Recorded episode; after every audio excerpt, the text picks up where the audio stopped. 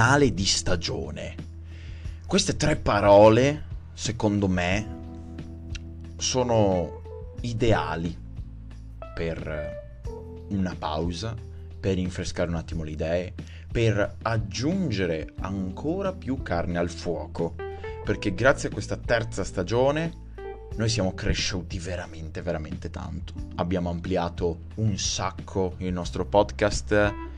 Vi ricordate ancora, no? Stagione 1, proprio all'inizio, agli albori, quando effettivamente noi parlavamo soltanto di Monster Hunter. Cioè, era stato qualcosa di incredibile, no? Eravamo gasatissimi all'inizio, mi ricordo. C'è stato un periodo che abbiamo sfornato, sì, un episodio al mese, però bene o male, dopo un po' di tempo, i contenuti iniziavano a scarseggiare e allora abbiamo trovato un compromesso. E questo compromesso era di ampliare il più possibile il podcast, perché prima di tutto lo meritava, ok? E secondo poi, altresì più importante, secondo me almeno, è di bene o male ampliarlo sempre di più con che cosa? con i nostri interessi, ok? Nel nostro mondo di intrattenimento non abbiamo soltanto Monster Hunter, esiste il cinema, come Cinelocanda, esiste la filosofia, come l'angolino del Logos, ed esiste anche qualcos'altro, qualche altro gioco, qualche altro argomento con fuori locanda, ok?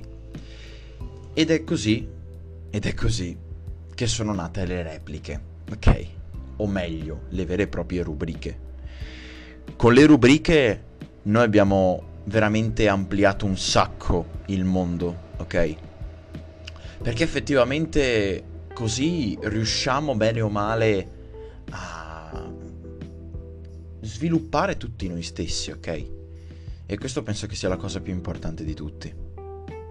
Ma da questo finale di stagione, prima di tutto vorrei, vorremmo chiudere la stagione, questa terza stagione, la migliore a mani basse per contenuti, per appunto tempistiche di contenuti, per uscita di episodi, ok? Per ritmo stesso, ma anche comunque per innovazione, per nuova pulizia per quanto riguarda le copertine, i titoli, ok? il sito, il link aggiunto per quanto riguarda la, la pagina Instagram, tutti questi contenuti, tutti questi aggiornamenti, queste cose nuove, perché effettivamente sono cose nuove che sono state introdotte nella stagione 3, sono state effettivamente un successo.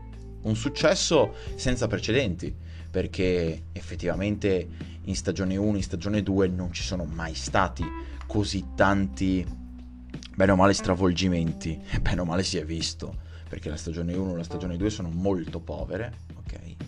La stagione 3 diciamo che comunque il salto in avanti l'abbiamo fatto, invece di aver preso, di aver intravisto, di aver colpito un gradino per volta, abbiamo colpito, abbiamo saltato molto di più, ok? Sapete no, l'asta col salto in alto, ecco, noi abbiamo saltato di più di Tamberi abbiamo saltato quest'anno almeno secondo me. Poi certo, diciamo che comunque il nostro è un podcast piccolo, ristretto, tranquillo, però effettivamente il nostro lo facciamo e ci divertiamo anche. Quindi penso che questa sia la cosa più importante. Ma detto questo, signori miei, bentornati o benvenuti per l'ultima volta su questa stagione 3, per poi appunto, eh, diciamo, goderci questa pausa, ok? Di goderci questa pausa e di riflettere soprattutto sulle nuove novità che verranno per la futura stagione 4. Diciamo che dirlo per l'ultima volta, ok? Ridirlo un'ultima volta, questo benvenuti, questo bentornati, eh, diciamo che è abbastanza tosto, tosto da dire, perché mi mancherà. Mi mancherà fare podcast e soprattutto mi mancherà anche farli in live, perché adesso con il lavoro sarò molto più impegnato, le live saranno molto più in là per quanto riguarda la giornata, penso che l'ora adatta sia per le 9 di sera circa e il giorno che sono più fresco per eh, effettivamente scrivere e bene o male pubblicare un episodio, fare un episodio in live, penso che sia il sabato. Sabato appunto il vero e proprio registrazione in onda, in live e poi appunto la pubblicazione del podcast il giorno dopo, la mattina dopo. Ebbene, questo, questo bene o male sarà più o meno un po' le basi della stagione 4, sicuramente ci sarà un episodio a settimana, e spero almeno, perché comunque vogliamo tenere questi ritmi. Però vediamo, insomma, ci sarà tanto di cui discutere, ci saranno forse, molto probabilmente, piccolo spoiler, nuove voci ma parlando di nuove voci e parlando dell'argomento di oggi, di questo finale di stagione, di questo finale di stagione 3, stiamo parlando appunto di un'aggiunta molto molto interessante. Vi ricordate, no, l'episodio, ok, della stagione 3, sempre di questa stagione qui, appunto che parlavamo della nostra esperienza con i Souls, ok? Ve lo ricordate? Ebbene, vi rinfresco la memoria perché effettivamente appunto è stato un diciamo secondo me uno dei più bei, bei proprio, cioè alla Veneto. Eh, sì, effettivamente è stato un, un, episodio veramente, veramente interessante, veramente figo e, mm, e penso che a mani basse sia stato anche uno dei più sperimentali per quello che effettivamente sarà l'episodio oggi che come era strutturato quell'episodio? Bene o male, appunto, ognuno di noi faceva la nostra parte, la sua parte, ok? La praticamente parlava soltanto quel singolo, quella singola persona della sua esperienza e poi appunto prendevamo le singole parti, le appiccicavamo e appunto veniva fuori l'episodio in sé ed è bene o male quello che succederà proprio oggi, ok? Perché ci siamo resi conto appunto che per rendere l'episodio il più fruibile ed ascoltabile possibile, invece appunto di parlare su Discord tutti assieme, ehm, che non si capisce un cazzo, ecco, in soldoni, eh, diciamo che abbiamo, abbiamo optato per questa cosa qui e secondo me è veramente, veramente più interessante e meglio, soprattutto è molto meglio. Perciò questo insomma, oggi avremo ben 5 voci, compreso la mia, ehm, per parlare assieme, per parlare singolarmente e anche assieme di Elden Ring.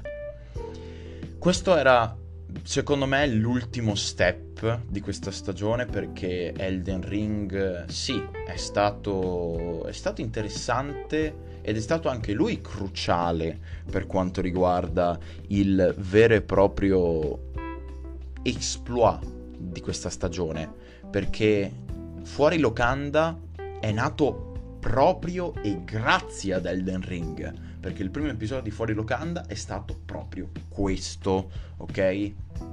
Il vero e proprio sì, parlare, prime impressioni per il primo Gran Premio Gran Premio, che cazzo sto dicendo? Il primo, sono fuso, Dio buono, il primo, proprio le prime impressioni del gameplay di Elden Ring, ok? Vi ricordate quel, quel Madonna, me lo ricordo ancora, quel, quel gameplay, no? Che effettivamente c'erano un sacco di cose tutte glitchate, e, um, è stato veramente interessante, ne abbiamo parlato insieme a Scrade, ok? È stato veramente molto molto figo eh, e comunque vi consiglio di recuperare il primo fuori locanda anche perché comunque è storico, iconico, ok? Anche perché è grazie a quello che poi abbiamo ingranato con le rubriche e gli episodi successivi. Ma detto questo, oggi finiamo di parlare di Elden Ring, la finiamo, proprio io me lo dico a me stesso, ma la finiamo di parlare di Elden Ring, ecco, detto fatto.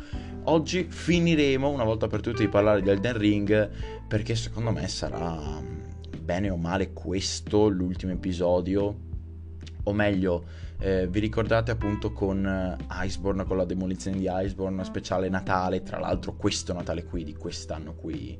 Bene, praticamente, praticamente è, stato, è stato un po' questa l'idea, cioè in quel momento abbiamo detto, boh, parliamo di Iceborne, lo demoliamo una volta per tutte, basta, non ne parleremo più praticamente eh, nell'episodio, nel, nel podcast, ecco.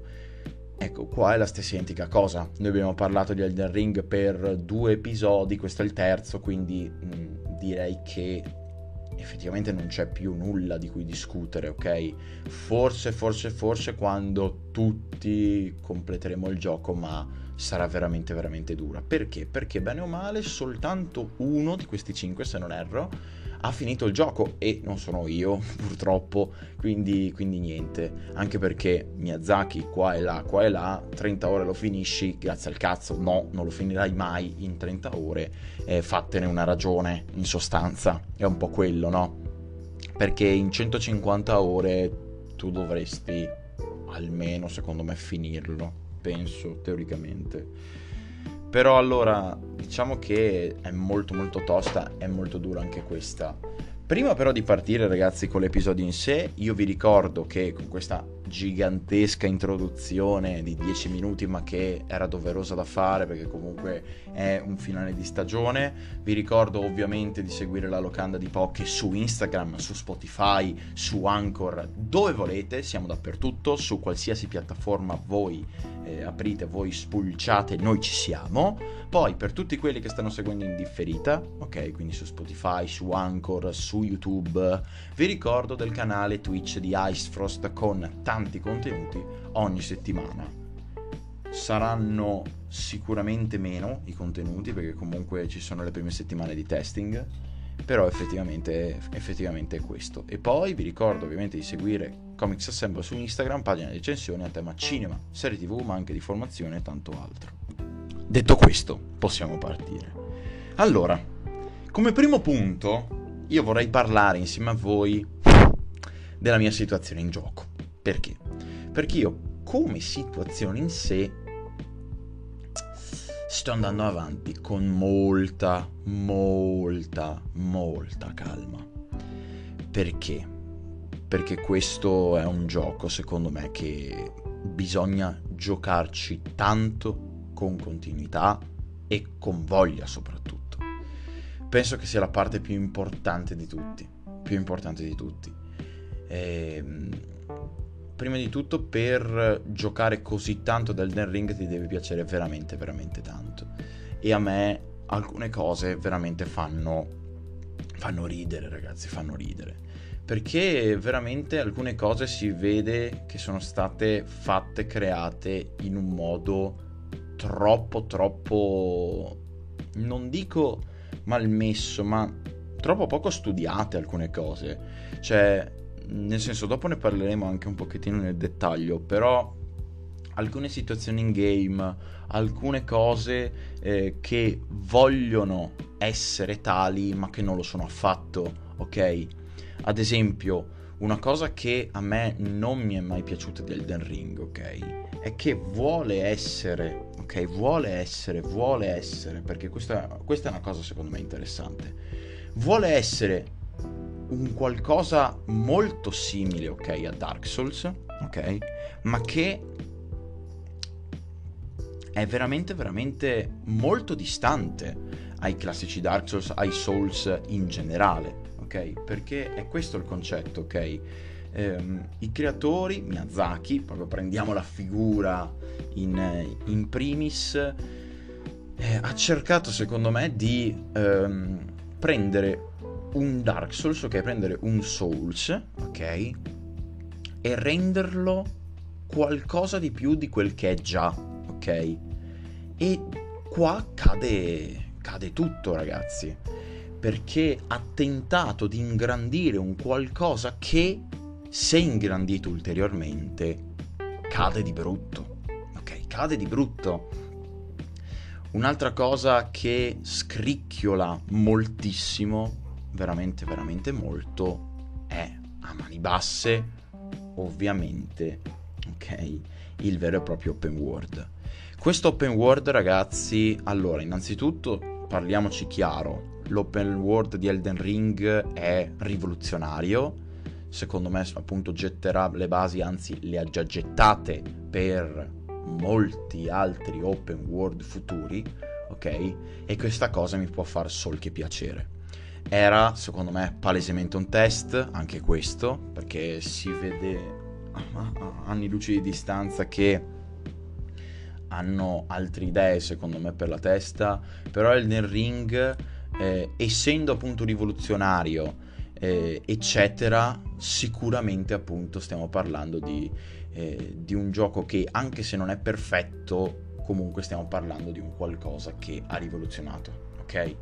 Quindi è come parlare un po' di, di film, ok? Nel senso che se un film, non so, ha rivoluzionato la sala, il modo di vedere, il modo appunto di esporre le cose, eccetera, ma non è perfetto, viene comunque visto come un qualcosa di rivoluzionario, ok? Ed è una cosa anche secondo me giusta, perché effettivamente se aggiunge un qualcosa di nuovo, ma che quel qualcosa di nuovo appunto non è perfetto, ancora un po' grezzo, deve essere ancora un po' lavorato, io direi che si può anche far passare, nel senso hanno fatto un ottimo lavoro, però effettivamente stiamo parlando appunto di un gioco che ha rivoluzionato molto, ma che ha anche distrutto parecchio appunto i cardini eh, fondamentali, o meglio, eh, le classiche, le classiche Dark Soulsate, ecco per capirci, perché effettivamente è come vi ho appena detto, un gioco molto simile a Dark Souls quanto lontano da Dark Souls.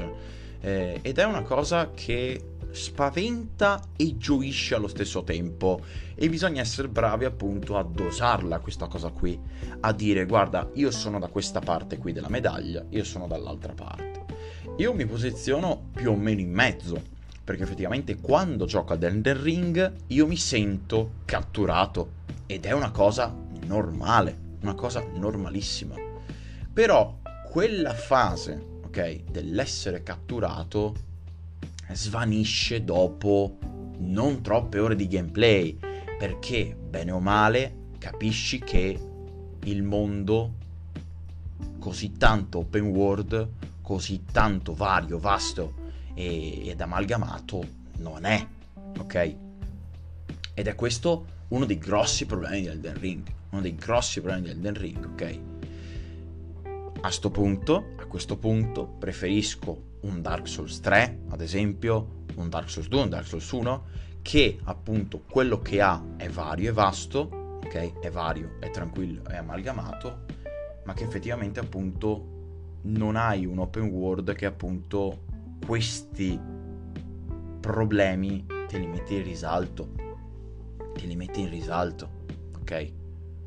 Ed è questo il grosso, grossissimo problema, perché con gli open map, come ad esempio Dark Souls, eh, anche Sekiro ad esempio, mettiamo caso, questi problemi un po' te li fanno, te li nascondono, ok? Te li rendono un po' meno un po' meno problematici, ecco. Penso che sia il problema giusto. Penso che sia proprio il termine adatto, ecco.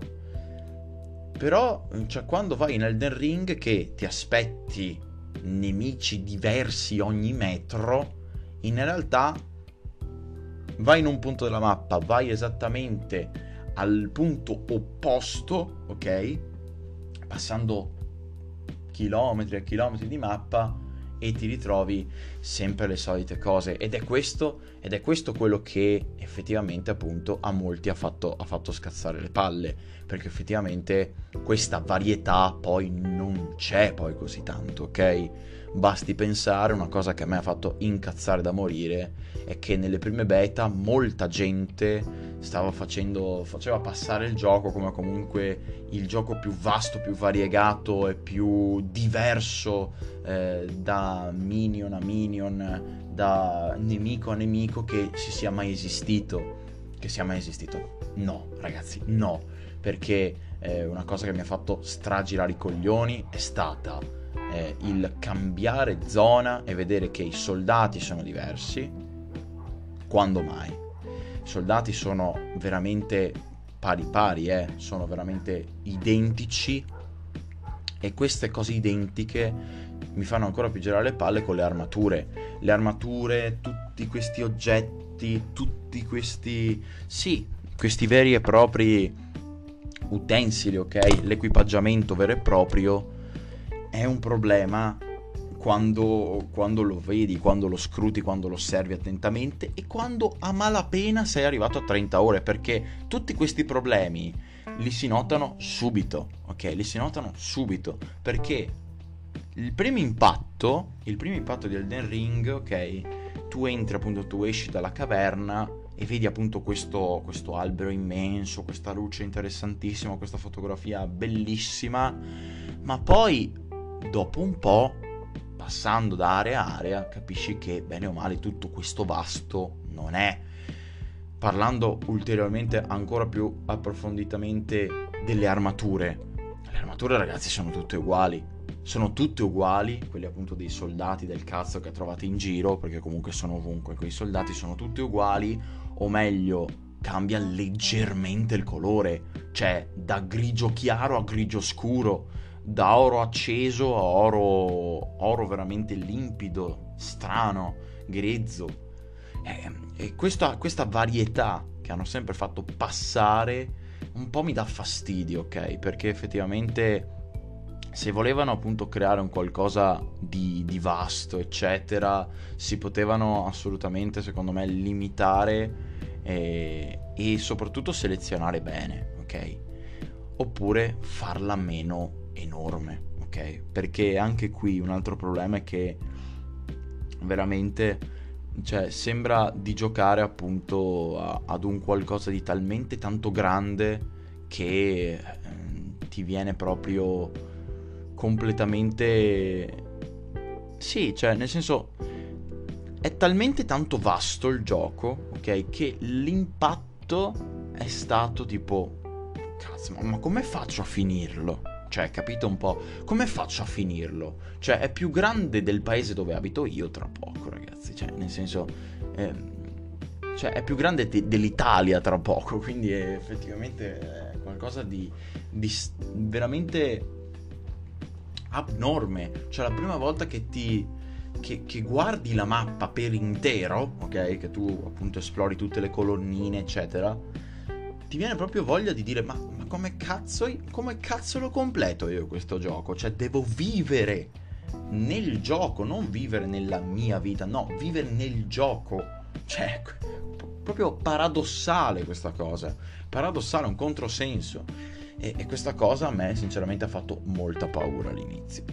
Poi, come ho detto appunto anche nell'introduzione, per finirlo appunto hai voglia 30 ore. Le 30 ore appunto non completi neanche un terzo di gioco. Io non sono neanche arrivato, ma neanche ad un, ad un terzo, neanche ad un quarto.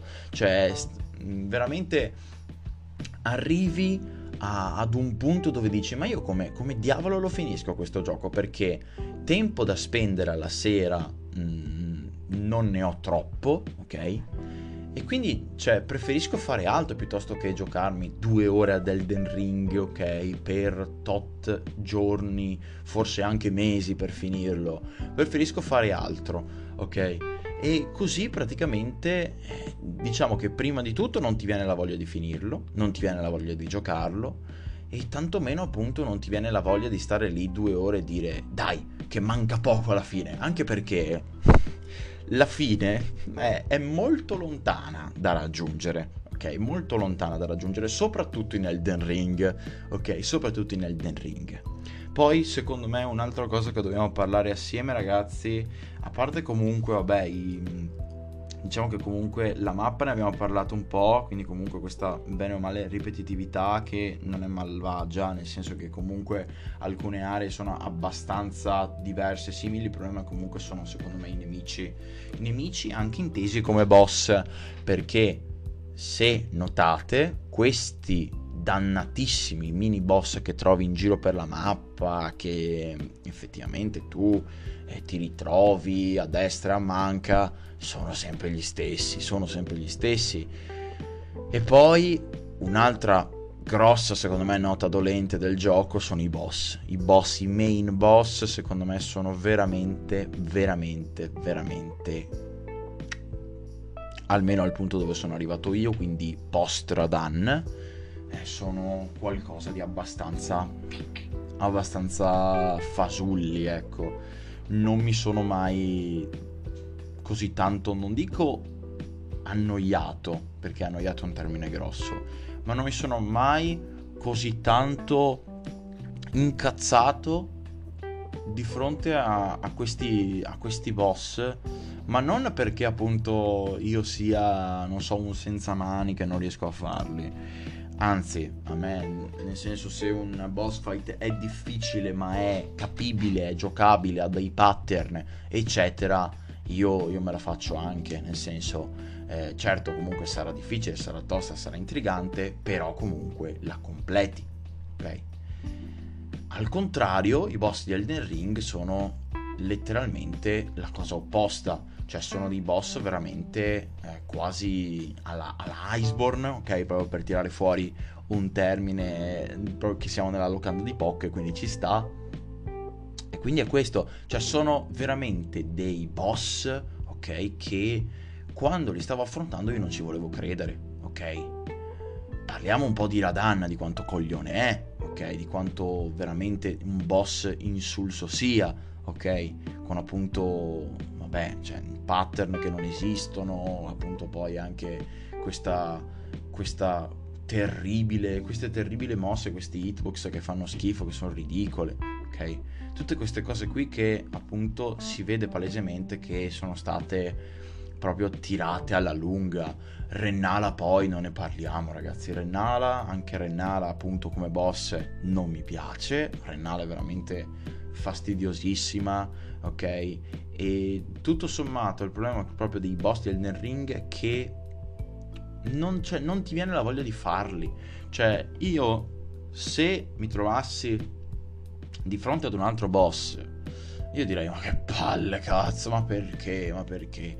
Almeno sugli altri Dark Souls era molto diversa la situazione, perché io dicevo, dai cacchio, dai, dai che siamo arrivati ad un altro boss, dai che siamo pronti, dai che siamo carichi, non vedo l'ora di studiarmelo, di, di approfondirmelo, eccetera. Qua no, qua quando ti ritrovi di fronte ad un boss viene veramente viene inghiottito da questo, da questo schifo che secondo me appunto è, è, sono i boss di Elden Ring ecco.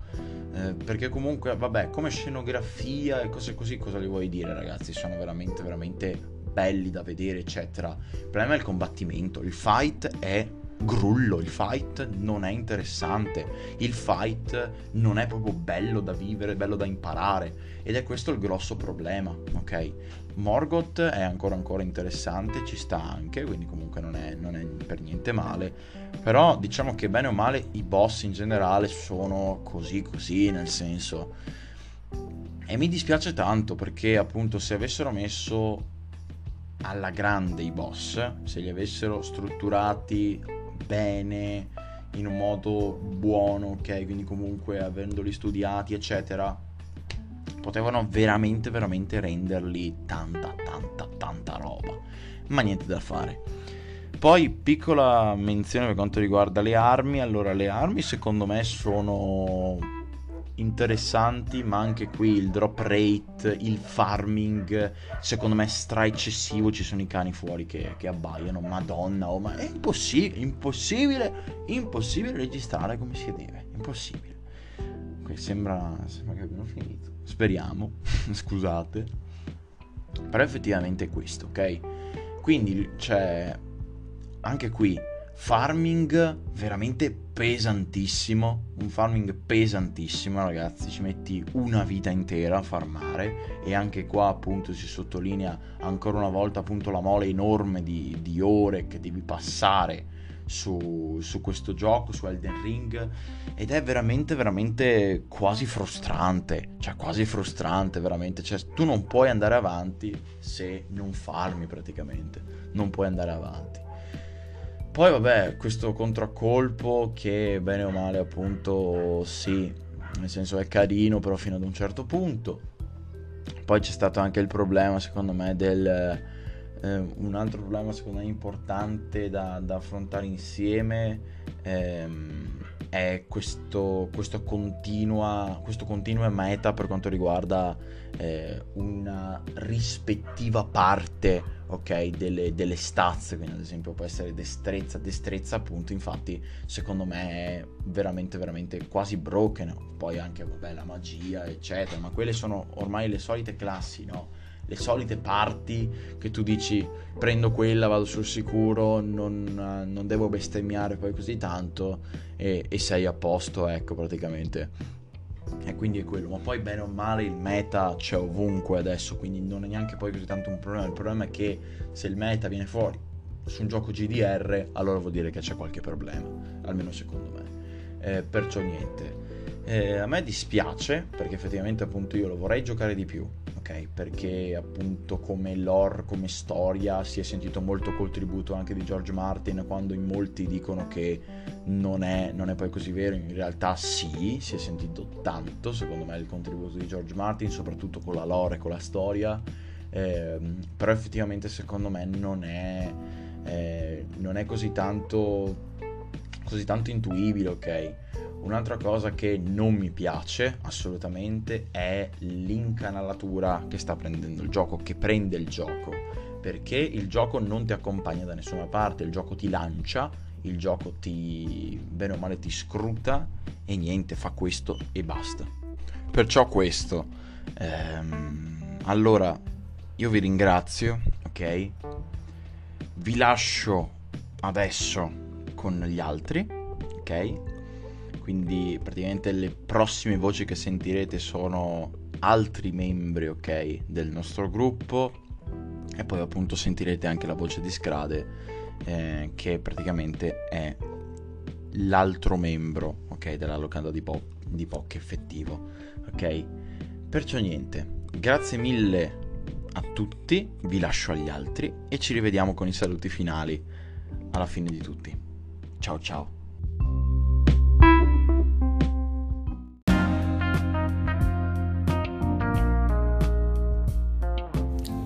Buongiorno a tutti, il mio nome è Daniele e oggi eh, vi parlerò della mia esperienza con Elden Ring. Elden Ring l'ho iniziato a giocarci il 25 febbraio, quando è stato rilasciato, e per me è stata un'esperienza più che unica, perché era il mio primo Soul che giocavo in contemporanea con la community e mi ha emozionato moltissimo, eh, perché se serviva una mano a me eh, andavo su Reddit su YouTube e vedevo cosa mi serviva e se io potevo dare una mano a quelli che erano rimasti un po' più indietro di me. È stato proprio bello. Poi eh, nelle prime nei primi 30-40 ore di gioco, secondo me The Ring è un gioco fantastico, soprattutto per l'inizio, la zona centrale. La zona centrale secondo me è fantastica. Tu finisci il tutorial, prendi questo ascensore e finalmente entri nell'open world di Elden Ring. Subito ti trovi eh, la sentinella dell'albero. La sentinella dell'albero è molto più tosta di te. Eh, per fare la sentinella eh, dell'albero ehm, ehm, il gioco presuppone che te esplori la zona, ti potenzi un po', impari un po' il combattimento e dopo l'affronterai però Elden Ring eh, ti dà anche un'altra scelta. Ti dà la scelta che tu puoi farcela a livello 1. Ti dà la tua spadina che fa poco danno, ma è abbastanza per riuscire a fare questo boss. E Elden Ring ti dà queste due scelte, o prepararti al meglio e avere una boss fight un po' più semplice, o affrontare subito e avere una boss fight più complicata, ma che ti premia di più per la tua fatica e per il tuo sacrificio che hai dovuto fare. E un altro boss molto simile, proprio nella zona iniziale, è anche Morgoth. Morgoth il gioco ti dice subito che puoi affrontarlo, però quando entri di solito la gente viene shottata, perché è ancora a livello basso. Ed è qui che allora prendi torrente, il tuo cavallo magico, e inizi a esplorare tutta la zona, a fare i vari dungeon, a vedere i mostri, a potenziarti, a incontrare gli NPC, cui Pace è il mio preferito. E inizi così la tua avventura che è diversissima da quelle, eh, ognuno non avrà la stessa storia perché è un open world, puoi espanderti, puoi andare dove vuoi, potenziarti, avere che armi che vuoi e questo per me è stato bellissimo. Oppure puoi fare come alcuni che decide posso farcela fare Morgoth e si impegna lì, sta ore e ore e ore finché non ha parato a memoria il moveset e riesce a sconfiggere Morgoth senza potenziarti. Questo è stato uno dei punti a favore di Elden Ring che mi sono piaciuti un casino, che tu avevi libertà nella tua scelta, tu volevi esplorare, potevi esplorare, non volevi esplorare, perfetto, la strada sarà più difficile, ma puoi farlo. Eldering eh, mi è piaciuto un casino, in queste, come ho già detto, in queste 30-40 ore e si è molto eh, più potenziato ehm, dagli altri Souls. Hanno messo il, um, il damage break che quando con un'arma pesante fai l'attacco pesante hai, dopo un certo punto il nemico si stordisce. Questo ha potenziato molto il combattimento perché in Dark Souls 3 era uno spam di attacchi leggero. Qui invece si inizia a variare anche con gli attacchi in salto, ehm, schivare e poi fare l'attacco pesante, stordirlo, attacco critico, molto bello. Poi hanno potenziato anche molto le build.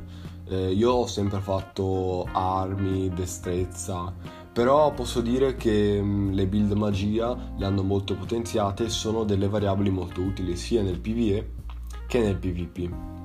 Poi un open world fantastico, secondo me molto meglio di quelli della Ubisoft, eh, perché ehm, non c'è la torre di merda in cui tu sali bu bu bu e appaiono i punti. No, qui è libertà assoluta, non c'è niente, anzi sei tu che magari vuoi scalare una montagna, la scali, vedi una zona, vai lì. E secondo me Elderin qua riesce a fare un lavoro fantastico. Dopo Morgoth il gioco finalmente inizia.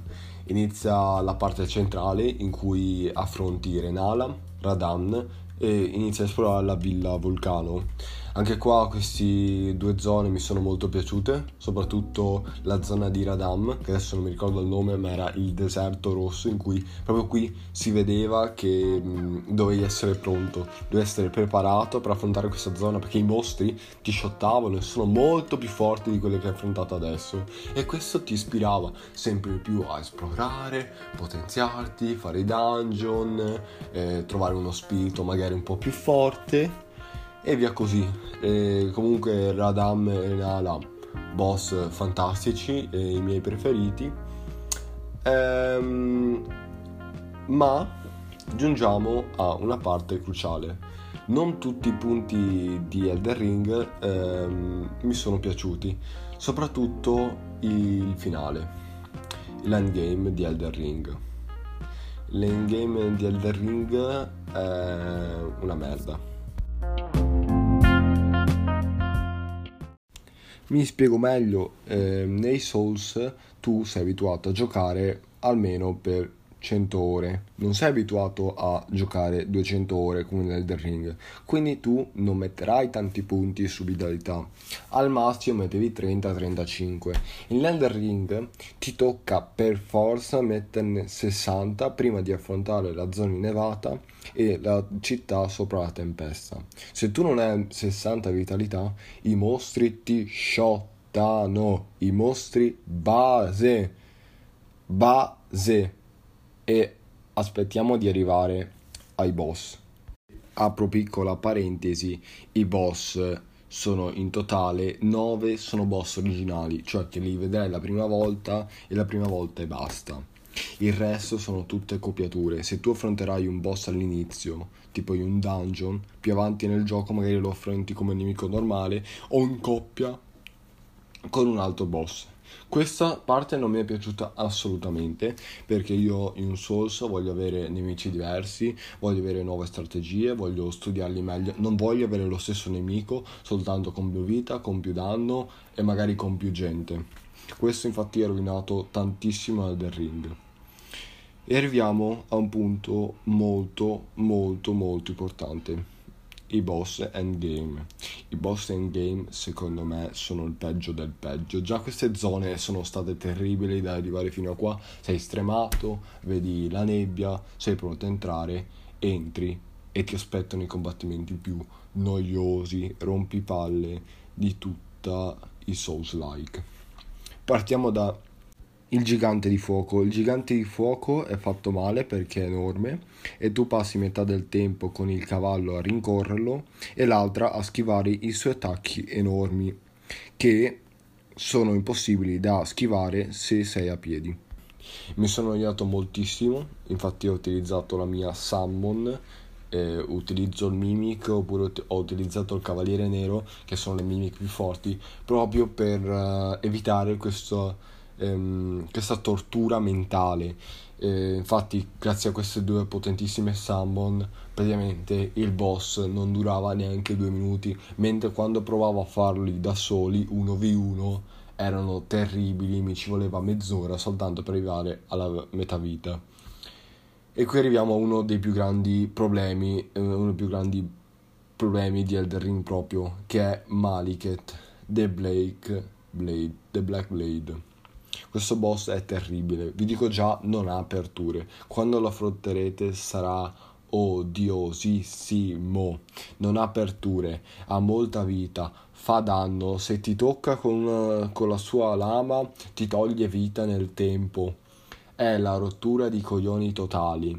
Io ho adorato Dark Souls 1 perché era come una partita di scacchi. Il nemico fa una mossa, io ne faccio un'altra. Il nemico ne fa una, io ne faccio un'altra. In Elden Ring non è così. In Elden Ring è lui che fa 18 mosse e tu ne fai una. Lui ne fa altre 18, tu ne fai una. Poi questo boss è uno dei peggiori secondo me perché appena lui finisce una compo ha il tempo di, mm, di, riposo dalla fine della combo dimezzato, infatti lui avrà mezzo secondo e poi ritornerà a fare le combo. Questo non ci ho pensato due volte, ho usato subito il Mimic perché sapevo la difficoltà. Però poi ho visto anche su internet che tipo c'era un oggetto che ti semplificava ehm, eh, questo boss però l'oggetto eh, si doveva ottenere da un NPC in un open world che non sapevi neanche dov'era. E qui è un altro problema di Elder Ring che ok che vuoi fare l'open world ma devi darmi un indizio dove sono gli NPC non puoi spargermi gli NPC in giro per la mappa e io forse li troverò. Poi non ti danno indizi a un certo punto ci parli poi scompare senza guida è impossibile. Io ho fatto la quest di Ranni, che è una delle quest più lunghe e più tortuose di tutto Elder Ring. È impossibile farlo senza una guida, non ce la fai, nessuno ce l'ha mai fatta. E quindi dico, ma scusa, tu ok che vuoi fare l'open world, ma non puoi farmelo come gli NPC, come gli altri Souls che parlavano, ricomparivano, no? Devi aiutarmi, è un altro gioco, è un open world, Ritorniamo però con i boss. Dopo aver affrontato questo boss, che non consiglio a nessuno, è uno dei boss peggiori del mondo, c'è Godfrey. Godfrey l'avete già affrontato due volte, infatti vi sarete anche un po' rotti di affrontarlo, però per la prima volta nella seconda fase cambierà. Però anche lì sempre 5 mosse lui, una mossa te. Per fortuna è un po' più semplice perché lui ehm, eh, dovendo fare corpo a corpo, riesci a stare un po' più vicino e a colpirlo quando serve. E arriviamo al boss finale di Elden Ring, una delusione totale. Radagon mi è piaciuto, è la prima fase del boss finale, mi è piaciuto assai, è un bel boss, eh, si affronta con tranquillità, si ha teletrasporto, un po' di attacchi un po' lenti proprio per farti eh, sbagliare apposta perché tu essendo abituato a un gioco così rapido a, praticamente alla Sekiro in cui tutti fanno 18 mosse tu non puoi fare tanto non sei abituato e quindi lui fa questi attacchi lenti che a volte sbaglia, a volte fa attacchi rapidi in cui devi giocare come tutti gli altri boss che hai fatto finora molto in difesa, aspettando il momento giusto per colpire. Però comunque è un bel boss, un bel finale. Però adesso arriva la parte peggiore, la seconda fase. La seconda fase è l'Elden Beast. L'Elden Beast è proprio una merda. È come rovinare un gioco. È il peggior boss di tutta la serie dei Miyazaki, sia di Sekiro, Bloodborne e di tutti e tre Dark Souls. È terribile, non perché sia scarso, perché è scarso. Praticamente è un drago semplicemente in cui l'80% corri per andarlo a prendere, perché qui non puoi evocare il cavallo Non so perché i sviluppatori sono dimenticati, ma non può evocare il cavallo e quindi tu tocca farlo a piedi e l'altro 20% è andare dietro e attaccarlo con calma. Il combattimento è lento, palloso, infatti non vorrei vedere che sia finito. È anche abbastanza semplice, quindi non c'è quella sfida che magari è difficile, ti, no, è, è, fa schifo, è lento, noioso. E il problema è che anche negli altri Dark Souls il boss finale, sì, era difficile, ma neanche così tanto, però era più da un punto di vista della lore, oppure di quello che hai passato giocando al videogioco. Gli esempi, Dark Souls 1 e Dark Souls 3. Dark Souls 1 avevi Gwyn che è scarso, lo fai il parry e praticamente l'hai già sconfitto, però proprio per, era utile per la lore, per far capire come Gwyn si era ridotto. E in Dark Souls 3, io ho giocato a Dark Souls 3 come il mio primo gioco, mi sono commosso. Ragazzi, io mi sono commosso quando ho sentito il, um, il piano di Gwyn incontro solo Sinde. Ping, ping, ping. Mi sono commosso perché ero arrivato alla fine, ero arrivato e sapevo che era la fine di questa bellissima trilogia e comunque non essendo stato un boss fortissimo, mi è piaciuto e me lo ricorderò per sempre, per sempre. Qui cosa ti rimane? Niente. Un boss qualunque che hai già affrontato, perché di draghi ce ne sono 10 e sono, hanno praticamente tutte le stesse mosse, a parte qualche variante ognuno. E niente, l'arena fantastica, però il boss mica tanto. E così finisce il gioco. Poi c'è anche Malenia, che è il boss opzionale, che è uno dei più forti, che io non ho intenzione di fare, o lo farò sempre con una summon, perché io di stare 3 ore davanti a un boss che ti fa 18 combo e tu puoi fare soltanto una, non è bello, non è divertente e preferisco spendere il mio tempo in altro. Comunque siamo arrivati, commento finale. Commento finale che Elden Ring um, è bello comunque, mi sono divertito. Sì, adesso un po' mi sono lasciato un po' andare, l'ho un po' insultato, però è comunque bello Darso, cioè Elden Ring, scusate. Elden Ring è fatto bene, impara dagli errori, aggiunge nuove, finalmente possiamo utilizzare più build, non c'è più lo spamming degli attacchi leggeri. Ah, eh, finalmente Miyazaki non è più da solo ma anti altre idee perché Miyazaki adesso deve iniziare un po' a andare via, a proporre nuove idee o, e anche a, a nuova gente di, di finalmente entrare nel mondo dei Souls-like eh, perché merita, è comunque un bellissimo gioco, alcune boss fight mi sono piaciute, secondo quelle di inizio come ho già detto, il finale spero che lo cancellano, adesso forse faranno uscire dei DLC, vedremo, vedremo, io comunque li giocherò perché sì, perché Elden Ring comunque è un Souls-like, a me piace la sfida, ho voglia di giocare, però una sfida giusta, una sfida giusta voglio, spero che imparino dagli errori non tornino indietro però, non facciano l'errore di tornare indietro. Io spero l'open world sì bello, però non tantissimo. Cioè magari se mi fai un'area oppure a metà gioco open world ci sta, ma a un certo punto devi mettermelo come gli altri Souls, lineare magari, eh, però non open world. E aiutare con gli NPC. Che posso dire?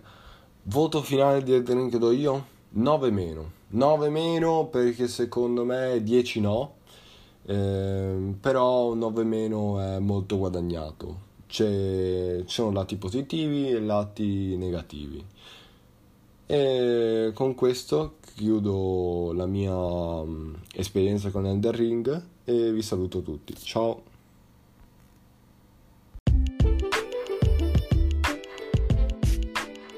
Che il caos prenda il mondo. Io parlerò della fiamma della pazzia e di tutto quello che la interessa, quindi Shabriri e anche l'Outer God delle Three Fingers. Allora, prima di parlare appunto della fiamma della pazzia, dobbiamo cominciare a parlare delle tre dita. A detta loro, le tre dita sono nate quando il Greater Will, colui che appunto adesso domina nell'interregno, è arrivato e ha cercato di dividere dal, dal grande 1 la vita come la conosciamo noi, perché infatti noi dobbiamo ricordarci che prima che arrivasse il Greater Will la vita era completamente diversa, ovvero tutto era unito. E invece quando è arrivato lui ha deciso di dividere le razze, dividere le forme di vita e di far nascere gli umani come li conosciamo noi. Però le tre dita dicono che c'è stato un errore in questo, in questo processo e quando la vita è stata divisa, praticamente da lì sono nate anche tutte le cose negative. E dunque quella, tutta quella negatività, tutte quelle cose che appunto portano sofferenza agli umani, non sono altro che un errore del Greater Will e quindi bi- che bisogna tornare all'origine, all'unico grande e bruciare tutto. Appunto, la fiamma della pazzia è la rappresentazione di questa volontà delle tre dita e quindi colei che brucerà il grande albero e brucerà tutto il mondo per riportarlo al suo stadio originale. E come ogni Outer God, anche le Three Fingers hanno un'influenza che noi possiamo vedere eh, all'interno dell'interregno. Il primo di tutti che viene in mente quando si pensa alle, alla fiamma della pazzia è sicuramente Vike, ma prima di parlare di Vike dobbiamo parlare del vero primo agente, forse, del, delle Three Fingers, e è Shabriri. Shabriri che noi vedremo sotto le spoglie di un nostro compagno NPC morto e che lui prende in possesso grazie alla sua forma eterea. E noi ci chiederemo perché Shabriri è ridotto così. Beh, Shabriri ha una storia molto particolare.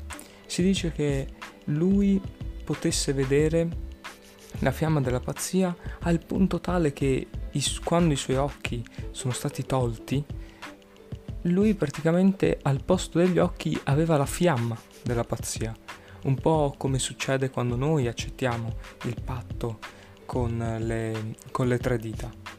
Ebbene, voi mi chiederete ma perché gli hanno tolto gli occhi? Beh, si dice che lui abbia compiuto un crimine di dimensioni tali da um, praticamente causare la punizione più grande mai vista in tutta la storia dell'interregno.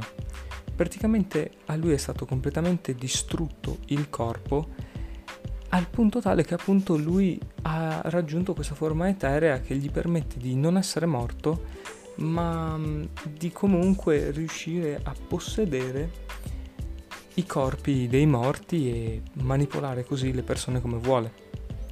Appunto perché manipolando le persone lui riesce a portare i Tarnished verso le Three Fingers e così a creare il Lord della Frenzied Flame che è esattamente il finale che noi possiamo fare alla fine.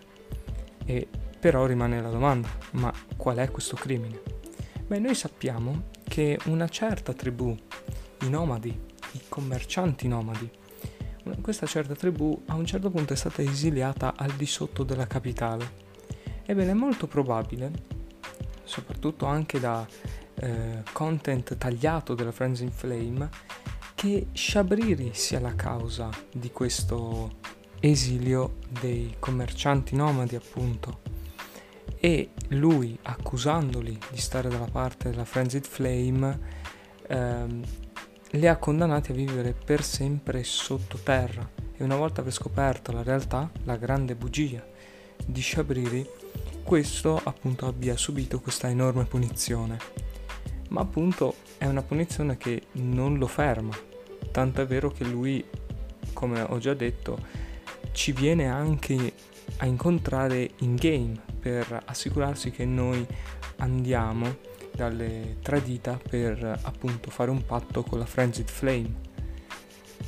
E an- questa teoria è anche molto supportata, come ho già detto, da um, tutto content tagliato dal videogioco. Infatti noi purtroppo non abbiamo la possibilità di vedere una delle quest più belle del gioco, che è quella di Kale, voi non lo saprete, forse conoscerete Kale solo per essere un semplice commerciante all'inizio del gioco o magari anche per la quest che si può fare per introdursi a Blade. Ma Kale aveva una sua quest vera e propria in cui lui ci avrebbe portato dalla Frenzied Flame al posto di Hietta o addirittura con lei.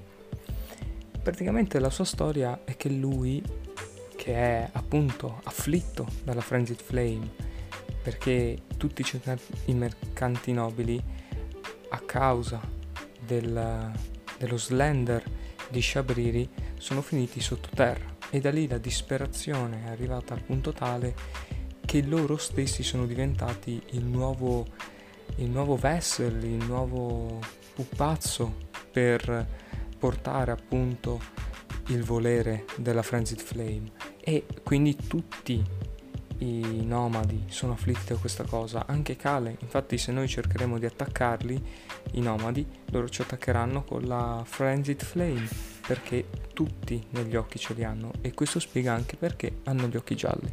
Comunque tornando a noi, ehm, praticamente nella sua missione lui si domanderà suoi, eh, del suo passato, dov'è finita la sua grande razza, che forse adesso può trovare una casa e lui verrà aiutato appunto dal giocatore all'inizio perché appunto come dimostra anche nel gioco originale Kale si sente come dire collegato ai Tarnished che come i nomadi non hanno una vera e propria casa e dunque lui ci guiderà nella sua ricerca verso la verità finché lui arriverà alla disperazione totale quando riuscirà ad arrivare sotto la capitale. E lui lì vedrà la verità dei suoi, dei suoi antenati, di come sono ridotti, tutti distrutti e tutti che cantano. La Frenzied Flame e lui in quel momento si abbandonerà completamente al volere della Frenzied Flame dicendo che se questo è quello che il Greater Will vuole, questo è quello che il Greater Will avrà. E onestamente questa parte del videogioco è un vero peccato che non, che non sia appunto arrivata alla fine, perché rende il finale della Frenzied Flame qualcosa di più, uh, come dire, di più sentito, di più vicino al giocatore, perché Kale in tutto questo suo percorso um, avrebbe continuato ad aggiornarci, avremmo continuato ad avere appunto un contatto con lui molto più interessante di quello che c'è adesso con Hietta. Ma soprattutto una parte molto interessante di questa quest è che lui praticamente ci domanderà di andare a fare il patto con le Three Fingers perché lui stesso viene praticamente rigettato e probabilmente muore dopo appunto aver accettato la fiamma della pazzia. E, e comunque, appunto, stavamo dicendo di Shabriri, ovvero che tutto questo è causato dal, dalle sue bugie. E lui però non si arrenderà qui, perché non solo avrà portato appunto la Frenzied Flame grazie a questa bugia e grazie alla rabbia dei nomadi nuovi vessels per il suo volere, ma non, appunto lui adesso comincia ad andare dietro tutti i Tarnished, in particolare uno, ovvero Vaik. Vaik era uno dei più grandi condottieri del Dragon Cult. Lui era forse tra i più forti, il preferito di Lanceax, se non sbaglio. Insomma, lui era fortissimo come Tarnished e era il prossimo a diventare il Lord praticamente se non lo fossimo stati noi lo sarebbe stato lui praticamente. Ma durante la sua quest lui ha scoperto una dolorosa verità. Qualcuno gli ha detto che appunto la sua maiden sarebbe dovuta morire per bruciare tutto l'albero. Cosa che effettivamente è vera perché lo possiamo vedere anche noi quando diamo fuoco tra virgolette a Melina così che lei ci apra il il passaggio per andare da Radagon. E quindi lui quando viene a sapere questa grande verità si lascia andare alla disperazione perché lui non voleva far morire la propria Maiden. E quindi chiede se c'è un'altra, un'altra via, un'altra possibilità insomma. E gli viene effettivamente data ovvero se tu scegli di stare con la Frenzied Flame tu sarai colui che brucerà l'albero e non la tua Maiden e lei rimarrà in vita e Vaik accetta. Accetta e viene anche più o meno accettato dalle, dalle Three Fingers perché infatti la sua armatura mantiene i segni delle impronte delle tre dita, come possiamo vedere dal fatto che è un'armatura del cavaliere normale, ma smussata da queste impronte enormi. Ed è proprio per questo, perché lui viene completamente bruciato dalla Frenzied Flame. Se solo non fosse che lui alla fine non riuscirà a portare a termine la sua, la sua conquista verso diventare il nuovo Elden Lord e quindi Shabriri si ritroverà a dover prendere un nuovo candidato, ovvero noi. E questa è una mia teoria onestamente perché la storia di questo castello è molto particolare. Se noi andremo alla Weeping Peninsula troveremo un castello gigantesco. Questo castello è dove andremo a ottenere la Grafted Sword, una Ultra Great Sword molto particolare, creata da molte altre spade, insomma. Qui c'è una trama molto particolare, ovvero un, il re di questo castello è obbligato per i suoi, per i suoi doveri appunto di, di re e di generale di quel castello a dover rimanere lì sebbene delle, i servi si fossero ribellati al dominio del Greater Will. Anche su questo c'è molto da dire, ma ci arriveremo. Lui rimarrà lì finché appunto noi non otterremo da sua figlia, mentre andiamo appunto in giro per la, Wiki, per la Weeping Peninsula, otterremo appunto questa, questa lettera da parte di sua figlia che chiede al padre di tornare e di arrendersi, ma il padre si rifiuterà, così toccherà a noi andare a sconfiggere il capo dei servi e ottenere la Grafted Sword e permettere appunto al padre di tornare dalla propria figlia. Ma succede che quando noi facciamo tutto questo processo e il padre torna da, dalla propria figlia, lui purtroppo troverà la propria figlia uccisa da uno dei servi. E, e già qui è molto particolare. Però la, questa storia non è finita, perché appunto il padre promette che troverà chi ha ucciso la propria figlia e ucciderà tutti quelli che appunto si metteranno nella sua strada e lui diventerà un cosiddetto assassino praticamente. Quando noi appunto andremo a Liurnia, specialmente nella parte ovest di Liurnia, noi potremo trovare appunto una casa denominata la casa dell'assassino. In questa casa, se noi appunto avremo l'online attivo, eccetera, eccetera, noi potremo essere invasi da, dal padre, appunto dal, dal, re, dal generale, scusate, di quel, di quel castello, ma avrà una cosa molto particolare. I suoi occhi sono completamente neri col, con l'iride gialla. E voi avrete già capito dove sto arrivando. E infatti una volta che noi l'avremo ucciso, lui ci darà delle Shabriri Grapes. Un oggetto molto importante per un altro personaggio di cui adesso parlerò, ovvero di Hietta. Hietta che guarda caso è molto simile, se non identica, alla figlia del generale. E chi è Hietta? Hietta è una maiden che dice di vedere questa luce e questa luce in lei diventa sempre più concreta, più questi nomadi danno lei queste, quest'uva praticamente da mangiare e più lei sente calore con questa fiamma.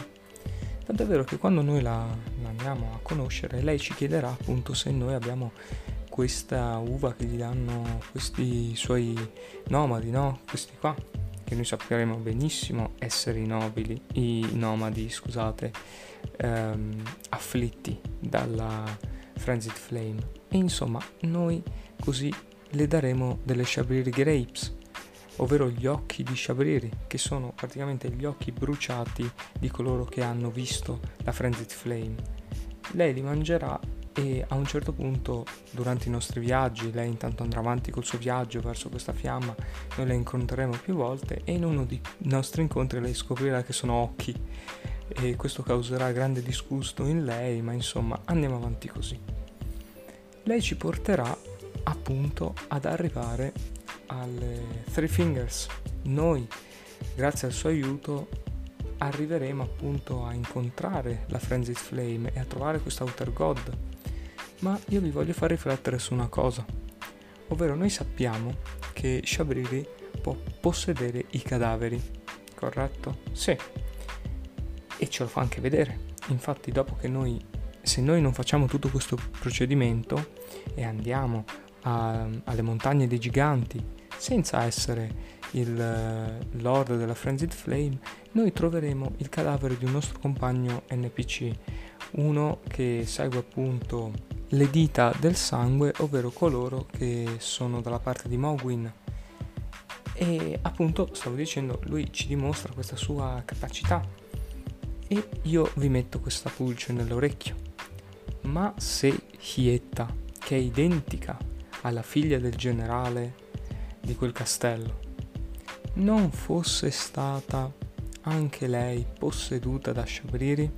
Perché ricordiamoci che la Frenzied Flame in qualche modo, intanto suo padre deve averla vista, quindi qualcuno lo deve aver messo sotto quel passaggio, insomma, sotto quel sentiero della Frenzied Flame e Shabriri può essere benissimo essere stato. Ma poi Hieta è identica alla figlia e lui, Shabriri, potrebbe star usando questo corpo per indurci sempre di più ad andare dalla Frenzied Flame, cosa che riesce a fare. E infatti se lui riesce a farlo, lui non si mostrerà mai al giocatore. Se lui prima di andare alle montagne dei giganti ci ha già convinti ad andare nella, dalle Three Fingers, Shabriri non si farà mai vedere perché non ne ha bisogno. Lui ci ha già convinti con il suo Vesser, con appunto la sua marionetta di nome Hietta che appunto noi mh, mm, dovevamo essere il lord della Frenzied Flame. E comunque vorrei farvi notare anche un'altra cosa su Hietta perché quando noi otterremo il potere della Frenzied Flame lei muore lo stesso.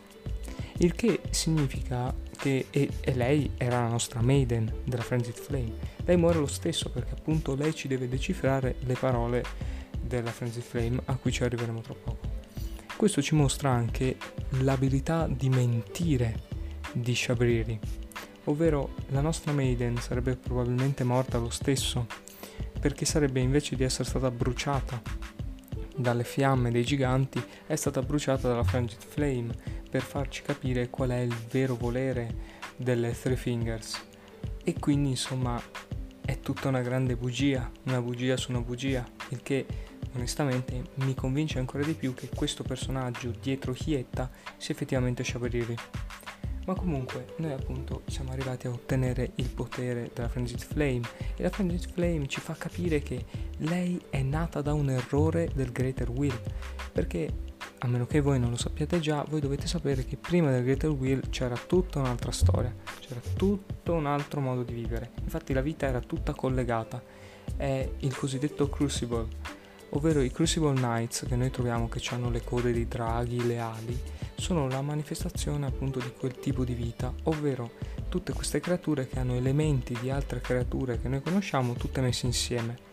Un esempio di questo sono anche i Godskin Apostle, specialmente i nobili, perché loro hanno le code appunto di un serpente attaccata a loro. Ma comunque, Durante la divisione appunto delle forme di vita per renderle come le conosciamo noi, Greater Will ha fatto un errore, ovvero ha causato eh, tutto quello che è la sofferenza, la tristezza e tutto ciò che appunto affligge eh, la vita mortale, no?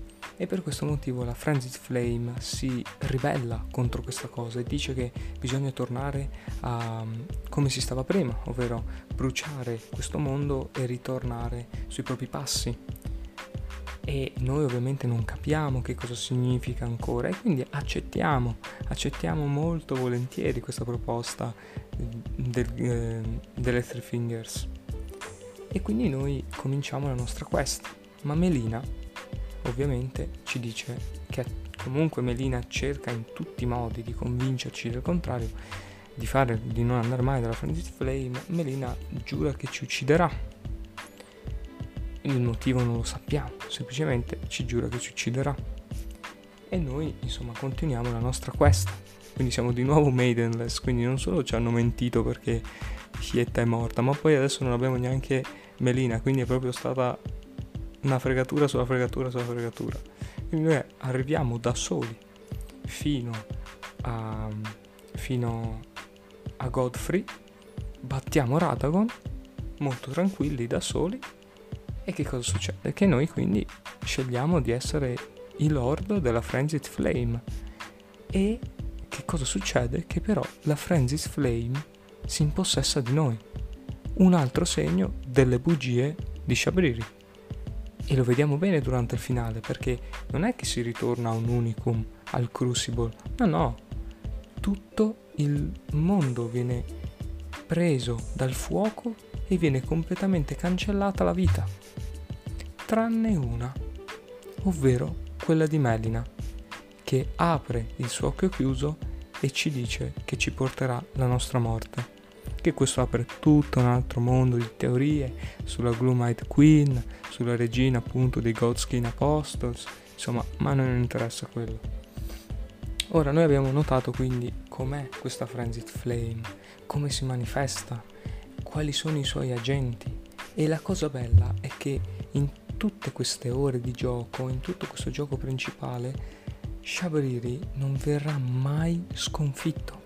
Noi sconfiggiamo grandi dei, sconfiggiamo Godfrey, sconfiggiamo Radagon, sconfiggiamo tutti quelli che sono rimasti, ma Shabriri non lo sconfiggiamo mai. Il vero cattivo del gioco non viene mai sconfitto, addirittura vince.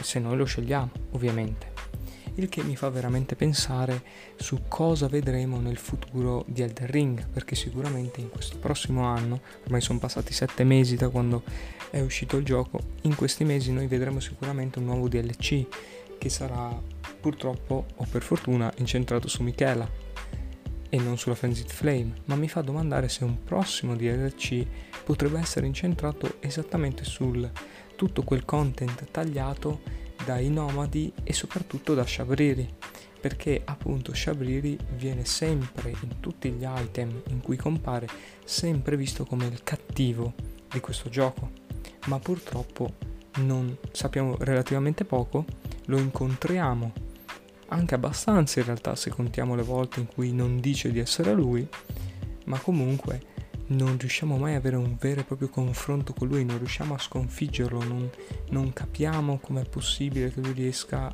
sia riuscito a ottenere questo corpo, questa appunto forma eterea che gli permette di fare di tutto praticamente. E appunto io ho molte speranze per il futuro di Elden Ring perché già ha una lore incredibile sotto tutti i punti di vista, ma la Frenzied Flame sembra essere quel particolare che verrà approfondito molto di più più avanti e più ne sapremo, più diventerà qualcosa di eh, molto interessante veramente la parte forse più bella di questo gioco secondo me, anche perché ricordiamoci che la pazzia è un argomento che From Software tratta sempre divinamente. Prendiamo per esempio Bloodborne, che è letteralmente il gioco secondo me migliore della From Software e la pazzia è al centro di quel gioco. È un capolavoro. E per questo ho ancora più speranze per la Frenzied Flame e anche molto interesse per quando si scoprono cose eccetera eccetera. Insomma questa era la Frenzied Flame una delle grandi fiamme anche c'è anche questo da dire una delle grandi fiamme distruttrici dell'interregno e di come eh, la sua presenza con Shabriri, con Vaik e con noi stessi influisce nella lore e nella trama del videogioco.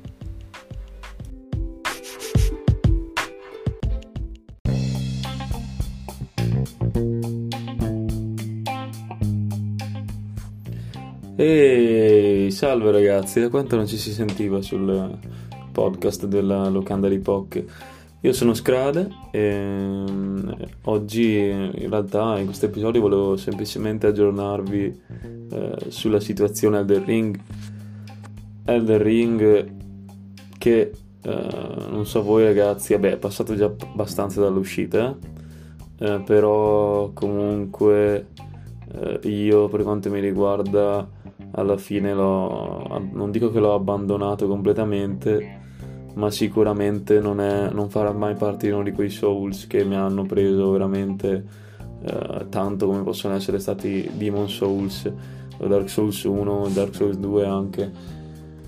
E un po' mi dispiace perché le aspettative per Elden Ring, non so se vi ricordavate, eh, prima dell'uscita erano parecchie alte veramente sembrava stesse per uscire uh, il Souls definitivo, il Souls perfetto, il, quello che avrebbe preso tutte le meccaniche buone di tutti i Souls unite, eh, messe in un open world, poi ci ritorniamo alla questione open world, e, e, e creato questa pozione magica perfetta, questo gioco di ruolo incredibile, che per quanto mi riguarda eh, è stato ehm, è stato incredibile soltanto eh, nella sua primissima area di gioco.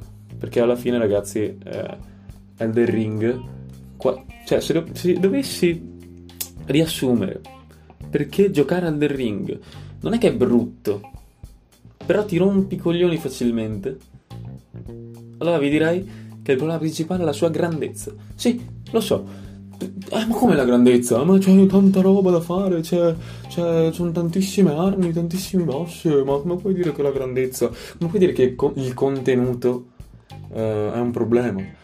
Sì, ragazzi, vi dico che il contenuto è un problema, ma perché?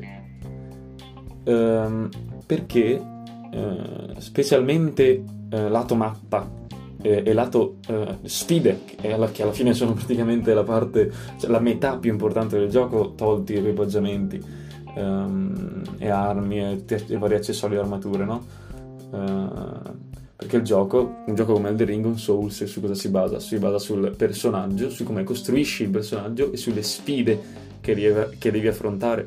Quindi Elder Ring può avere tutte le armi, tutti gli oggetti, che effettivamente è vero è che ha uh, una quantità infinita di armi, di incantesimi tutti diversi per di loro, anche le, con l'introduzione delle arti da guerra che hanno sicuramente aumentato la possibilità di creare personaggi unici. E, però se le sfide che mi poi avanti sono merda, come posso dirti che il gioco è bello? Per metà è uno schifo. Cioè, cioè adesso sì, forse adesso, scusatemi, sono, sto andando un po' eh, aggressivo, ma è per cercare di mandarvi un messaggio diretto senza fare tanti giri di parole. Uh, poi per carità The Ring gioco bellissimo comunque oggettivamente uh, è un bel gioco non è così incredibile come si crede però comunque sì per me uno dei problemi maggiori sono le sfide del gioco perché perché tolta l'area iniziale uh, e forse un pochettino Kylid per la sua atmosfera molto aliena molto strana molto impattante da, qua- da quanto è diversa proprio la geologia di quella zona anche se alla fine è la classica palude in realtà. Uh, gli avversari che andremo a affrontare nel nostro percorso sono uno una fotocopia dell'altro, cioè ragazzi, l'open world. Allora, eh, poi parleremo magari anche dei, dei, come si chiamano, dei dungeon principali, no? ecco, dei dungeon veri e propri, i, le vere zone dove incontriamo i veri boss di trama, no? Ma l'open world in sé per sé è una merda, perché noi in giro cosa troviamo? Sempre i soldatini di merda, col, col modello un po' cambiato, il colore un po' cambiato, che fanno parte di un'altra casata, ma sono sempre quelli, i soldati fanno sempre più o meno le stesse robe. Poi magari uno spruzza magia e l'altro spara palle di fuoco, ma uh, alla fine sono sempre quelli. Uh, sempre i cavalieri a cavallo. Uh, troviamo sempre uh, i tizi sempre a cavallo col falcione, troviamo sempre i troll, eh, magari non so, troviamo il troll con lo spadone oppure il troll con la, con la magia, ma alla fine sempre troll si tratta. Um, troviamo sempre i maghetti che spammano le magie, troviamo sempre le bambole in giro per la mappa, le bambole quelle con più braccia, no? Eh, ma anche e soprattutto poi se, se abbiamo nel, lato mini boss e boss lì proprio si arriva al limite perché abbiamo fotocopia cioè tu non puoi mettermi 750 volte quella merda eh, del, del, boss arboreo no? Eh, adesso mi ricordo bene il nome oppure l'avatar del, dell'albero madre che ho capito che vuoi metterlo sotto ogni albero madre eh, minore perché è appunto avatar no però comunque un po' ti rompi coglioni anche perché a un certo punto se non sbaglio te ne mettono addirittura due. Ehm, oppure non so, anche le teste di zucca, che anche quelle le trovi spammate in giro, Ehm, cioè, alla fine i, i, draghi, ecco i draghi poi, cioè, veramente per me, lato draghi e The Ring forse uno dei peggiori. Perché praticamente finché non arrivi a fare un Mazzula i draghi sono tutti, cioè i draghi poi, i Verne, draghi, come cazzo volete chiamarli, però i draghi quelli con, con solo due zampe sono una merda completa perché sono tutti uguali, cambia solo un po' la fiammata. Fanno, è brutto combatterli, eh, anche perché la maggior parte delle volte ti shottano, un po' come tutti gli amici, fino da un certo punto in poi in realtà. Ehm, e invece i draghi che trovi a Mazzula effettivamente sono diversi, ma anche quelli per quanto mi riguarda puzzano un po', puzzano un pochettino. E, ehm, e quindi diciamo ragazzi, cioè, lato boh, ma anche, ma anche i boss di trama, quelli veramente unici, diciamo, tra virgolette. Eh, a parte che trovi tre volte nel gioco Morgoth, forse anche di più. Però vabbè, quello non è neanche tanto un problema perché comunque è una bella boss fight. Ma, cioè, per quanto mi riguarda, l'unico vero bel boss è Godric alla fine, perché il resto... Eh, cioè, non è che sia così tanto incredibile come, come si, si, si vede in giro cioè, la maggior parte delle boss si, si tratta semplicemente di, uh, di, di, questo nemico che spamma attacchi, ovviamente, come già mi sono lamentato uh, in passato, no? anche prima dell'uscita di Elden Ring, uh, con Dark Souls, Dark Souls 3, no? ci troviamo di nuovo di fronte all'effetto Bloodborne, quindi potremmo chiamare ufficialmente, e io lo chiamo così, Elden Ring un Bloodborne 3 in realtà per appunto la sua troppa, per quanto mi riguarda, ehm, diciamo, tendenza a impuntare tutto sul, sul coreografico, potremmo dire, no? Ecco, tante battaglie di Elden Ring, ehm, o di comunque di questi Souls di nuova generazione, sono tanto coreografiche, sono tanto, eh, tante mosse spammate dai boss, ehm, e diciamo, questa è una cosa che per quanto mi riguarda va a limitare tantissimo eh, lo stile di gioco del giocatore che non può più trovarsi a usare certe build, per esempio banalmente no? eh, la build eh, diciamo tank pura o anche semplicemente la build forza adesso con i Souls non dico che sono inutili beh la, la build tank pura sì però la build forza mettiamo che non dico che è inutile però è, sei molto svantaggiato rispetto a una build destrezza una build che punta alle magie eh, overpowered che punta magari a usare armi molto veloci o che usano sanguinamento eh, o attributi vari no? Eh, e appunto anche qui cioè alla fine si riduce tutto quanto ragazzi semplicemente al fatto che questo gioco è troppo, troppo veramente, eh, come dire, è come avere un enorme vaso, bellissimo, tutto ricamato, tutto con le decorazioni d'oro incredibile, e poi ci butti dentro sempre la solita merda, cioè dopo un po' ti rompi i coglioni, ti rompi i coglioni, poi, cioè, non ci vedo così tanta rigiocabilità, anche, e soprattutto per la sua grandezza proprio a livello di durata, cioè un gioco così lungo ma che alla fin fine ha così tante ripetizioni di, di sfide, soprattutto come ho già detto, che devi affrontare sempre nella stessa maniera comunque. Eh. Cioè non è che cambi, non è che c'hai magari, sì, c'hai qualche boss fight gimmick, però neanche abilitante, cioè magari non viene in mente il gigante di fuoco, che un po' gimmick lo è effettivamente. Eh, però alla fine tutte le boss fight le, affronti uguale, impari a schivare, eh, e basta. Cioè, una volta che impari a schivare, eh, sei a posto. Che per carità uno potrebbe dire, eh, ma è giusto così, no? Comunque è un gioco action, un gioco action. Sì, però a me fa male un po' il cuore perché non lo so, ragazzi. Io eh, Dark Souls, lo, eh, non Dark Souls, scusate, i Souls eh, specialmente questi di stampo molto GDR, che vorrebbero essere di stampo tanto GDR, no? come Elder Ring e i Dark Souls, appunto dovrebbero essere più GDR e non puntare tanto all'action. L'action lo puoi lasciare benissimo a Bloodborne e Sekiro. non ti va di andare avanti con quelle IP? Ne crei una nuova ancora più action. Ma cerca un pochettino di, di diversificare, no? Cioè, ma poi anche, poi se andiamo anche a parlare a livello di...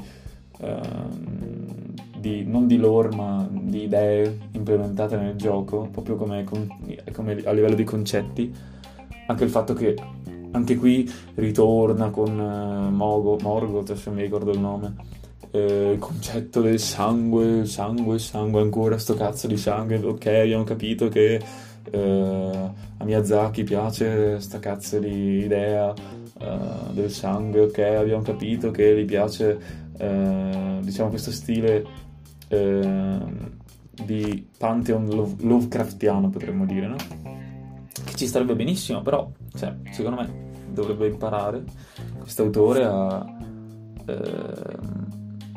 a dividere, o meglio non dividere, doveva imparare bene a decidere cosa vuole fare delle sue IP. Perché una, un gioco come il The Ring, che dovrebbe essere GDR appunto, anche perché è un open world ragazzi, cioè non, essere, cioè non puoi farmi un action open world, c'è così tanto action, perché sennò... Cioè... Che cazzo è, scusa? Cioè lo, gioco, lo devo rigiocare e lo rigioco sempre nella stessa maniera. Scelgo sempre una classe eh, cioè c'è una classe, scelgo sempre un personaggio con armi veloci, scelgo sempre un personaggio con armi con sanguinamento, tanto sono rotte e vado avanti così e basta perché tanto se provo a fare il tank mi rompono il culo, anche perché su sto gioco eh, del cazzo permettetemi. Uh, se non hai 50 vitalità, qualsiasi cosa che ti tocca dopo la capitale muori in un colpo perché probabilmente non sapevano più come bilanciare il gioco e quindi hanno detto ma sì dai facciamo che qualsiasi cosa ti tocca muori adesso così a posto. E, e, e non lo so ragazzi cioè The Ring non lo so. E non, dico, non ne ha delusa per carità perché comunque come ho già detto all'inizio è sicuramente un bel gioco. Però eh, pensando al futuro, ecco, per quanto mi riguarda le prossime appunto IP o i prossimi sequel, quello che è, cioè o la From Software impara bene eh, per, quello, per, quello, che piacerebbe a me, mi raccomando, eh, o impara bene a discernere eh, i vari generi di giochi che vuole creare eh, oppure non lo so ragazzi cioè io mi sono anche rotti i coglioni un pochettino di trovarmi eh, questi appunto seguiti eh, di Bloodborne. È una, è una banalizzazione enorme eh, però diciamo mi sono rotti i coglioni di trovarmi in mezzo sempre questo stesso stile action perché ragazzi se andate a vedere Dark Souls 3 e Elder Ring alla fine il gameplay più o meno è quello, è come si gioca, cioè le spammate di roll, uh, tiri le mazzate al, al, nemico, spammi, spammi, spammi e basta, cioè non è che ci sia tanta tecnica all'interno del gioco, ti potenzi l'arma apposta, cioè non, non, è che puoi provare, so, a me viene in mente Dark Souls 1 ragazzi che ci sono 3000 modi per fare qualsiasi boss, puoi farti le build, puoi farti il tank, puoi farti il mago, puoi farti, non so, eh, il piromante da livello 0 che non, che non, scaldo, non scalavano neanche le, eh, con le caratteristiche mentali se non sbaglio, eh, puoi farti il ladro, puoi farti col, col veleno, puoi andare di sanguinamento che anche nell'1 se non sbaglio era un po' rotto, però vabbè, eh, comunque è un gioco di più di 10 anni fa. E poi farle, potevi farle in 3000 robe potevi fare quality, potevi fare il cavaliere, potevi... Già, ecco, già il fatto che non hanno mai più reintrodotto la rotolata media, potremmo chiamarla, di Dark Souls 1, per me è una cosa veramente eh, pesante che si sta sentendo anche parecchio in giochi come appunto The Ring, perché... Cioè, non giochi come The Ring, diciamo che... Quella schivata media, che non vedo che mai nessuno ne parla, ma dava la possibilità appunto di non rendere totalmente inutile fare uh, una build magari un po' più difensiva che non puntasse semplicemente al DPS ma puntasse anche magari alla survivability.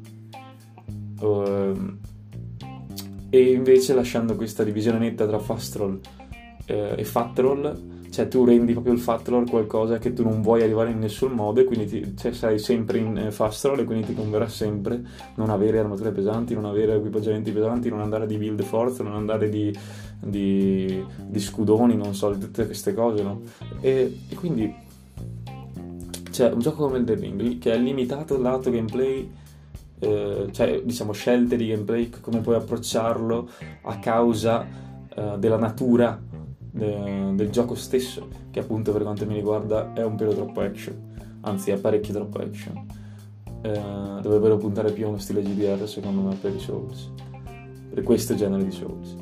E, um, causa appunto uh, sfide che ti trovi davanti che alla fine dopo un certo, cioè da un, punto in, da un certo punto in poi uh, sono sempre le stesse più o meno, sono, trovi le skin costanti.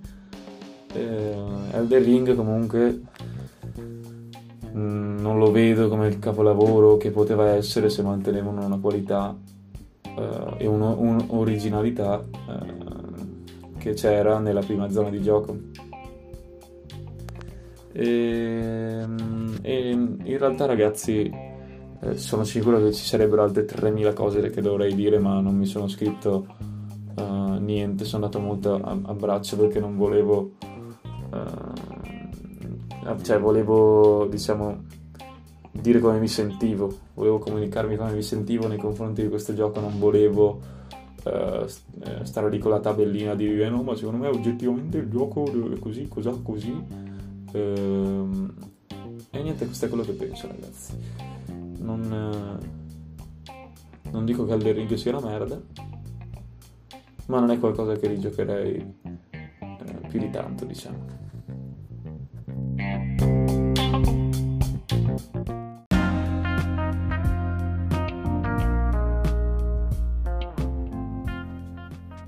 Elden Ring. Stiamo parlando sicuramente di uno dei giochi più significativi degli ultimi anni e lascerà senza ombra di dubbio un'impronta indelebile anche per i prossimi giochi GDR che da ora in poi saranno costretti a confrontarsi con quest'ultimo.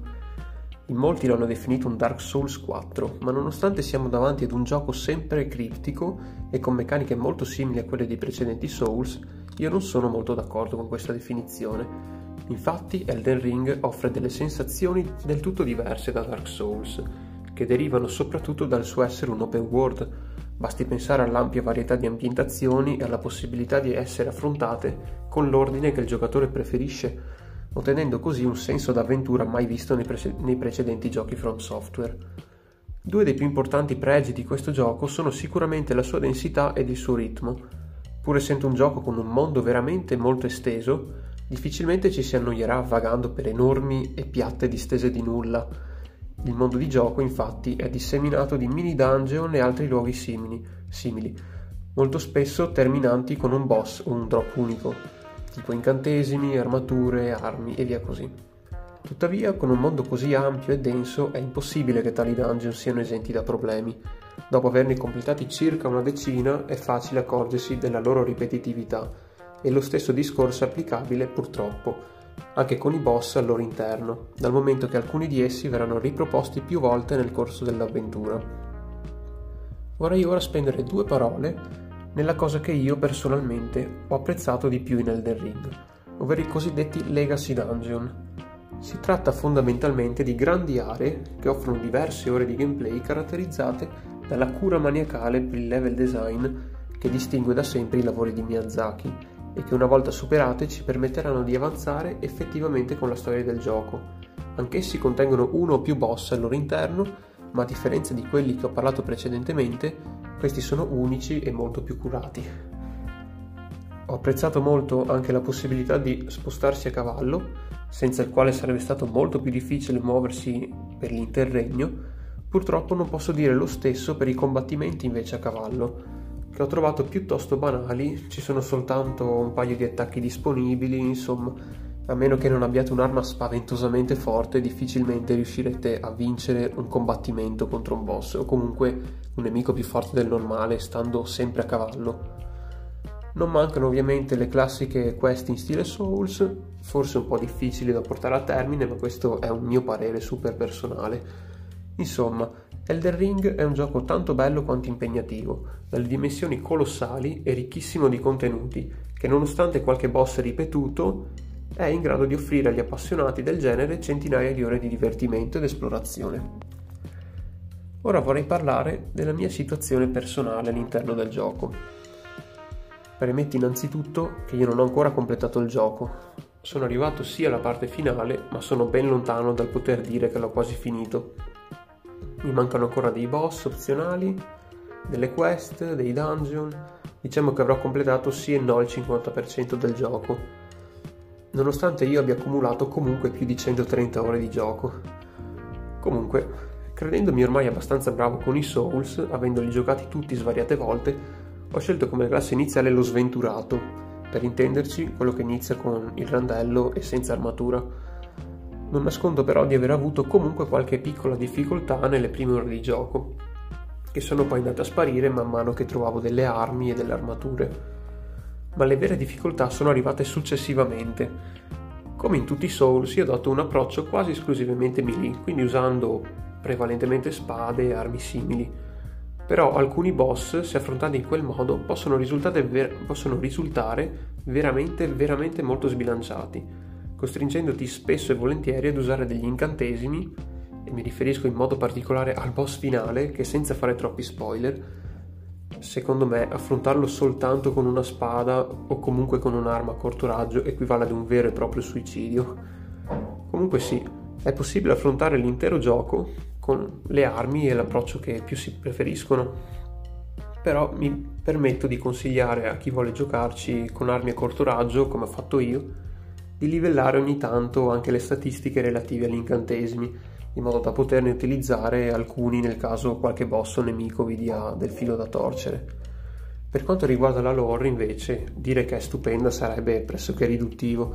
D'altronde, sotto questo punto di vista, e non solo, la From Software non ha mai deluso. È nascosta bene, è molto gratificante da scoprire nelle varie descrizioni, dialoghi, eccetera. Esattamente come siamo stati abituati da Miyazaki con i suoi precedenti giochi.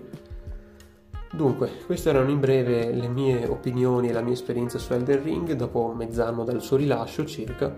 Vi ricordo che sono opinioni strettamente personali e che non ho ancora completato il gioco per, al 100%, quindi prendete un po' tutto con le pinze. Grazie mille per l'attenzione.